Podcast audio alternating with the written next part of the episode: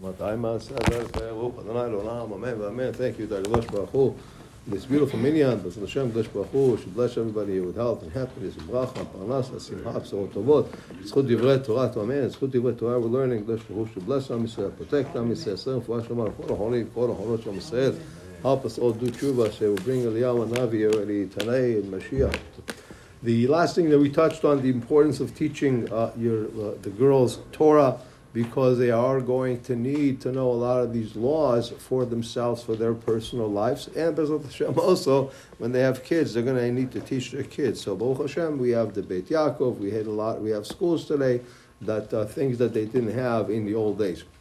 Next thing he's talking about is the halachot of tzitzit, and there's two tzitziot that we are talking about.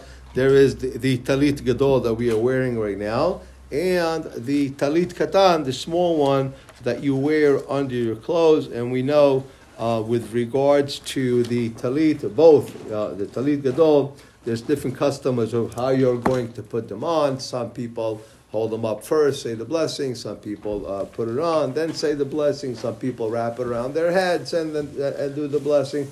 So there are many different laws, uh, not laws, many different customs that people follow how they put the talit gadol and the bracha. Same thing with talit katan. I personally, I think minhag Ashkenaz is to say a bracha on the talit katan, and it's also, uh, and then with the talit katan, you don't have to do any wrapping around your head or anything like that. Uh, who do that? Huh? Who do that? Uh, Sfaradim usually go I think they go like this. They're They- No, they say a bracha on it. On talit katan, Ashkenaz say bracha. You don't? No, I do. talis. I do. I say I say bracha on talit because, and actually, um, actually, if so, let's say, what about what about all these guys who are young, who are not married yet, and They don't put. to, Right, Oh, but if you okay, wear a but I'm- don't, right, that's all. But I'm just saying. So, so you over here, you're getting another mitzvah now. He's saying here, but any any time your person wears a mitzvah now, uh, every time a person wears a No, no, I think the do say it on. Anytime a person wears a tzitzit, whether it's tzitzit gadol or tzitzit katan, he actually fulfills five mitzvot. Uh, Ve'asulam tzitzit, because the Torah says you should make the on the four corners. V'natnu al tzitzit, v'yalachem tzitzit, that you should be able to see it. So you got five mitzvot also. Rambam brings that a person should always be careful with the mitzvah of tzitzit. Why?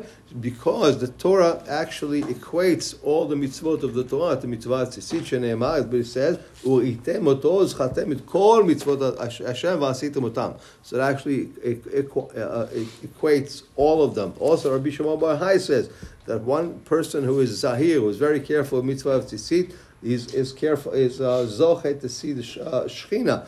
And we know we've heard stories of some rabbis or some important uh, big personalities that maybe his tzitzit ripped, he wouldn't move until they brought him another tzitzit. You know, so I mean, this is this is uh, uh, uh, uh, many different many different uh, great sgulot uh, were, were were taught to us with regards to uh, uh, tzitzit. Uh, and and, and, and Amar Rava says anybody that puts uh, tefillin and and, and cover uh, and wraps himself in tzitzit and he says Shema, he says he's he is he is guaranteed that he has a share in the world to apart. And uh, Abaye says I am uh, I am Arev, I am uh, I'm going to uh, guarantee be a guarantor for him that the fire of Gehenna does not that does not hurt him. And Papa says I am a, a guarantor for him that his sins are uh, forgiven. So you know, so he says Rabbi Elazar also says somebody somebody who has a a, a, a mezuzah at his door and he wears a tzitzit and does tefillin,